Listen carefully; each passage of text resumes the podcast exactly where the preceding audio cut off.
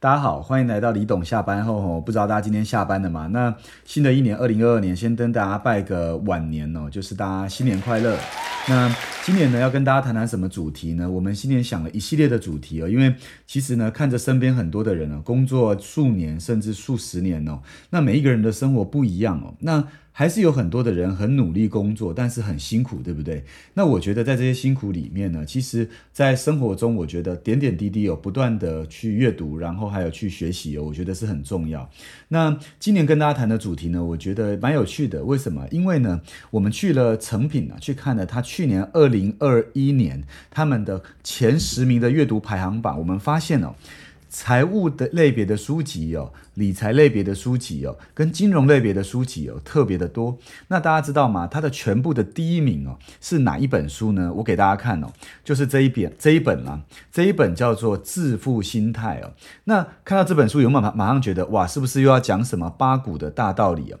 我跟大家说，这本书我一开始看到，以我们过去啊，其实看到后不会想要继续看下去，因为会觉得它好像要讲什么什么呃，就是理财的大道理呀，很八股的一些东西啊，或者心灵鸡汤。的东西啊，我跟各位说，这本书啊。他全部都没有在讲这些东西，他们讲的非常实务，他给了我们财务管理里面非常多正确的心态哦。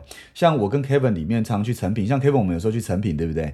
那去成品里面呢，我们看到这些书籍的时候，有时候他会帮着我挑啊，那挑出这些前十名的。那我们希望透过阅读呢，改变了什么大家的财务观念哦。那我们就从这本去年的第一名的书开始看哦。那我觉得这本书里面有一个非常好的地方哦，我也做了一个笔记哦，它里面。这样讲哦，就是说，他说对钱有正确的态度，比赚多少钱还要来的重要。意思就是说，你对财富的观念远比你会赚多少钱来的重要。各位有没有这种感觉？你周围有应该有一些人非常的会赚钱，可是他的财务观念不好，结果到老的时候，比如说到六十岁的时候，能不能顺利退休？有可能不能，甚至是他中间人人呃生活，比如说他需要想要去旅游，想要照顾孩子，那因为分配的不当，所以很多时候生活是过得非常辛苦。即便他赚了非常多钱，甚至他的生活里面也不平衡哦。所以对钱正确的态度比赚多少的钱重要，这是这本书的作者里面他在核心在强调的观念哦。那这里面呢，我写了非常多的记录呢，我今天都有把它打出来呢。那我简单一一的跟大家说。那也有周围也有很多的人说，一直很努力的工作，可是一直都觉得很辛苦。像 Kevin，你自己会觉得一直很努力的工作，但有时候会就一直觉得很辛苦吗？会啊。也会觉得很辛苦，对不对？那这本书里面讲的观念是不是就蛮重要的？我们有时候我们就可以去注意，对不对？我们希望我们工作，哎，你讲会哈，其实我也蛮心酸的，对不对？我们边录，我们就是要改善生活，有没有？但是呢，我们改善生活其实是要持续的透过怎么样成长跟学习啊？啊，成长跟学习会不会很无聊？很多人说哦，成长学习很无聊。我们希望成长学习是一个不无聊，而且是很简单的事哦。好，今天要跟大家讲两个主题哦。这两个主题我觉得非常的简单，而且是大家一定会遇到的。第一个主题是：我们有需要存钱吗？如果不能开源节流，有什么用？各位有没有曾经想过，就是如果今天你的收入没有增加，那存钱有什么用哦？大家有过这个疑问吗？举例来说，假使以你现在收入在不增加的情况下，存钱有用还没有用哦？其实说真的，任何一件事都有多种角度，对不对？那我觉得这本书的作者呢，我有做了一一段小的记录哦。这一段小的记录呢，在这本书里面，他有提到，作者用一个很有趣的例子跟观点呢来讲这件事情哦。他提到什么呢？他说，他先跳脱存钱这件事，他用这个世，他用这个世界的几个。大事件哦，他就用这个世界的几个大事件来讲哦，就是说，在以举例来说，一九七零年代那时候有一度啊，全球世界的石油好像要用光了，那时候发生了石油危机，对不对？那人们那个时候是怎么度过石油危机的呢？我跟大家说，很多人说那就是开采石油嘛，要不然就是怎么样增加什么油矿的来源嘛。但是呢，实际上呢，真正当时帮当时的这。全世界各国的人呢，度过石油危机真正的源头是什么？书中这样想，我念给大家听哦。他说，我们熬过石油危机最主要的原因是开始生产啊，比以前更节能的车子、工厂跟房屋。今天美国国内生产毛额中每一块钱呢，花在能源的比例啊，比当时都还要再低六十趴，比一九五零年低。一九七五年以来，路上所有的车啊。平均每加仑可以行驶的里程啊，现在呢比当时多了一倍。所以意思就是，所有的过程里面，它透过节能，用更省油的车性能，以及工厂用更省油的方式，其实某种程度上大量的怎么样？这省下了这些怎么样石油的使用量哦，所以这里的重点在于发掘更多的能源，很大的程度并非不是我们能掌控的。那所以呢，全球提升能源财富之道不是增产能源，而是减少所需的能源哦。各位仔细想一件事哦。即便这件事到现在都还在发生，举一个例，最近在讲节能、碳权，对不对？其实某种程度上，它都在变相的怎么样降低能源的什么样消耗，然后创造更有效率的方式。甚至创造更节能的方式，也包含了电动车。到现在这个道理都在发生哦。所以这里这一大段的重点呢，我要讲一件事哦。有没有需要存钱呢？其实呢，累积这本书里也讲一个核心观念，他对存钱的观念，我我讲给大家听哦。他说，累积财富跟你的收入或投资报酬没有相关。但跟你的储蓄率息息相关哦，所以透过能源的例子，大家有明白哦，原来储蓄是这么的重要。那呃，一九七零年代的石油危机既然给了我们这个启示呢，那开源这里有一个观念哦，有些人进一步我们探讨这个议题的时候呢，是开源跟投资其实呢。这件事回到这个根本，就是开源跟投资都不是自己马上能掌握的。举一个例哦，你今天要去开采一个油田，以及这个油田会不会成功，以及全球的政府。对于石油，像 OECD 国家哦，它对于石油的开采能不能达成共识，这些其实都不是一个单一面向能决定能不能成功的。可是我们如果要让支出变得更有效率，这件事却是操之在即哦。我们让使能源的使用变得更有效率，我们平常让储蓄的使用更有效率，这件事其实是我们相对能掌握的。所以，我们首要职务并不是说，呃，只是省钱不开源是怎么样，是我们把能掌握的先怎么样。掌握起来，然后我们不能掌握的再怎么样，我们不能掌握的再来努力，这样两方努力之下呢，它整个就会改变了。那我觉得他这里这本书呢，其实对储蓄提出了一些很好的见解、一些观念哦。那我这里也总结给大家，也是我自己，我有加了一两点上去哦。他说，存钱这件事情。并不一定要有特定目的。你平常的时候，你有存钱的这个习惯是很重要的。那存钱这个习惯呢，为什么很重要呢？因为有以下几个原因呢。我自己也做一些补充跟整理哦。第一个，当你面对一个最糟糕的时刻，存钱可以让你避开人生中不能避免的惊吓。那我举一个例子来说，以前在学生时期，对不对？有一段时间都打工，啊，打工能存的钱不多，很多的人就不存钱了。可是当时的我。陆陆续续一直存钱啊，那有一段时间呢，那段时间就失恋，对不对？那失恋会不会想打工？喂，失恋不会想打工，对不对？那失恋不想打工的时候，存钱有没有功效？存钱当然有功效啊，存钱可以让你怎么样？暂时不要打工，对不对？但是可不可以一直不打工？当然不行啊。但是存钱这件事有一个好处，它会让你人生有选择权哦。那也包含在 COVID-19 的时刻，有存钱的人怎么样？其实有存钱的人，某种程度上，他基本上在最困难的时刻，他不用被迫怎么样，得要有所转换，或马上要去借钱哦。你看，存钱可不可以让我们避避免掉惊吓的时刻？会。第二。不设定消费目标的存钱，提供你各种选项与弹性哦，就好像是当你有了存钱这个习惯后，钱会帮你买到时间，你就会有各种的弹性哦。那第三，你省下来的每一分钟哦，它都会让你在未来哦先持得点哦。你看存钱有没有很多的好处？有。第四，如果有时间的弹性哦，未来有更好的机会的时候，跳出来的时候，你可以马上能怎么样？马上能掌握。第五。存钱给你的弹性啊，你会能够去做什么？不一定薪资报酬很高的工作，可是却有很高的社会价值，而且你能够去做。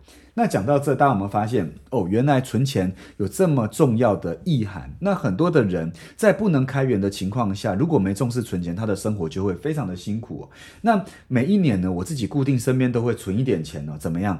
我如果要做任何的投资或任何参与，都能马上决定。大家有没有觉得这样的好处多多？其实这样的好处多多多多，对不对？好，讲完第一段存钱哦，各位大家有没有觉得，其实今年呢，如果要增加财商哦，很多的财务观念要改变哦。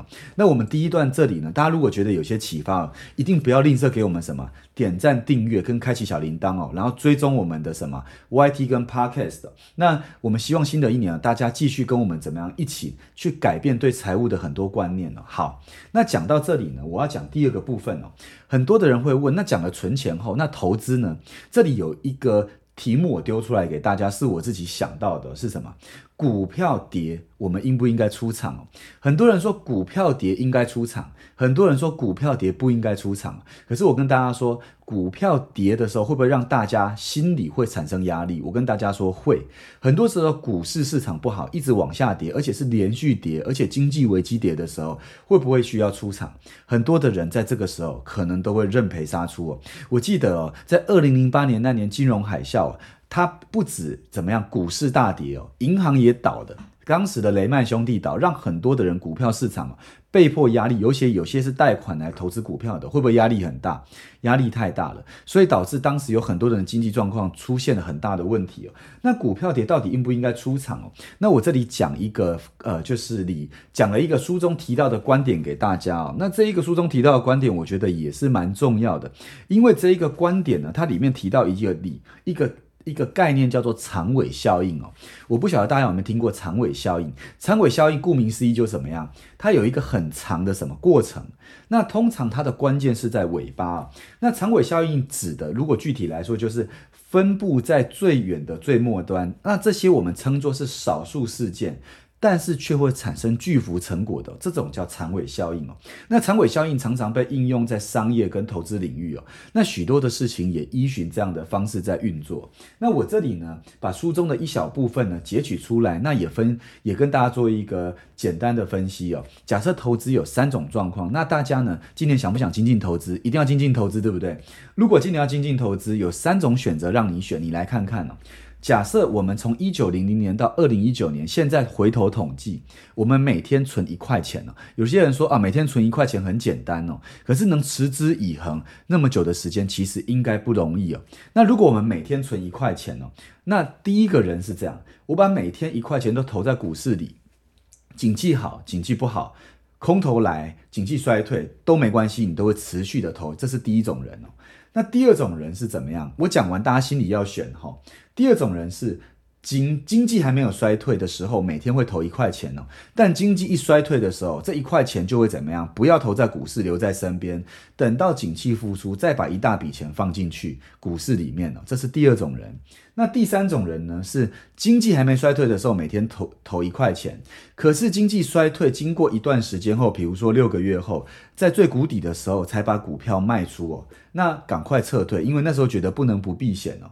那再来，在景等到景气复苏后的六个月才继续再回复投资哦。各位，这三种人呢？第一种、第二种、第三种，如果经过一九零零年到二零一九年每天一块钱，然后经过这三种的选项哦，你们觉得谁会得到最高的报酬呢？是第一种人，还是第二种人，还是第三种人？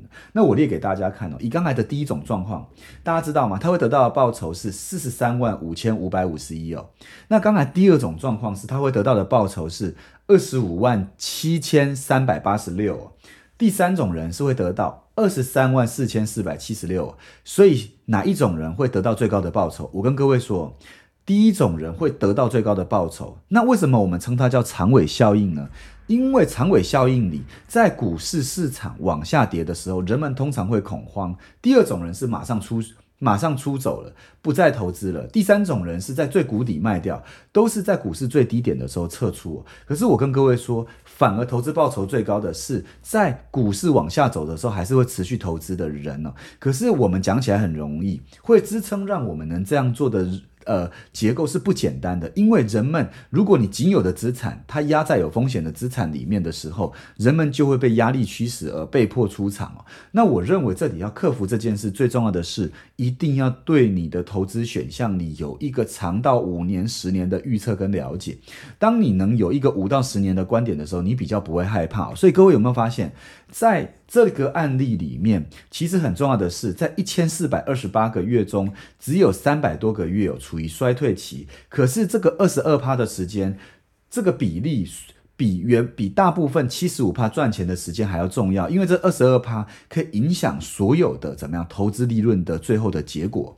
所以长尾效应有没有很惊人？其实长尾效应在商业上也是一样哦。所以呢，索罗斯就有讲啊，你看对看错重不重要？一点都不重要。重要的是你看对的时候赚了多少钱，你看错的时候又赔了多少钱哦。那你大可搞砸一半的机会，但是呢，你最终还是有可能会赚大钱哦。那举一个例来说，像是呢，我们呢，呃，有一个公司叫迪士尼公司哦。各位大家都知道迪士尼公司对不对？迪士尼公司出了非常多的动画，那它过去在一九三零年度制作了四百部动画，都非常受欢迎。可是我跟大家讲，当时都是赚钱还亏钱。其实当时这四百多部都是亏钱了，而且花的成本非常的高。迪士尼的咸鱼翻身是在哪一部电影制作呢？有没有人知道呢？如果猜得到就厉害了。